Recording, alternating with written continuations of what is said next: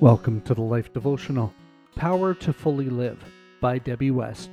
And if the Spirit of Him who raised Jesus from the dead is living in you, He who raised Christ from the dead will also give life to your mortal bodies, because of His Spirit who lives in you. Romans 8:11.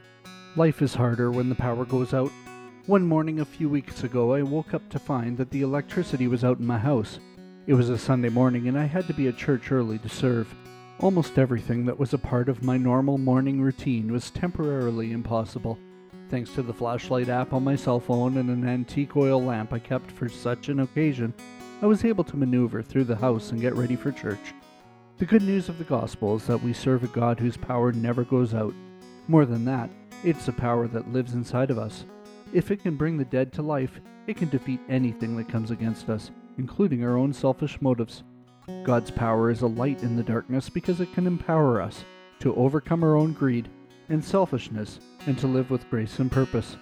The Apostle Paul encouraged the early Roman believers to live according to the power of the Spirit that God had placed within them, not the life draining desires of their flesh.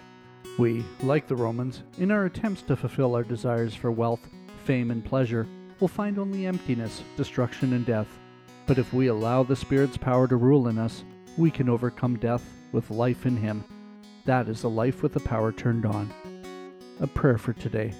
Lord, show me how to live according to your Spirit of power. Amen. Go deeper. To read more about the Spirit of power, read John 14 through 16.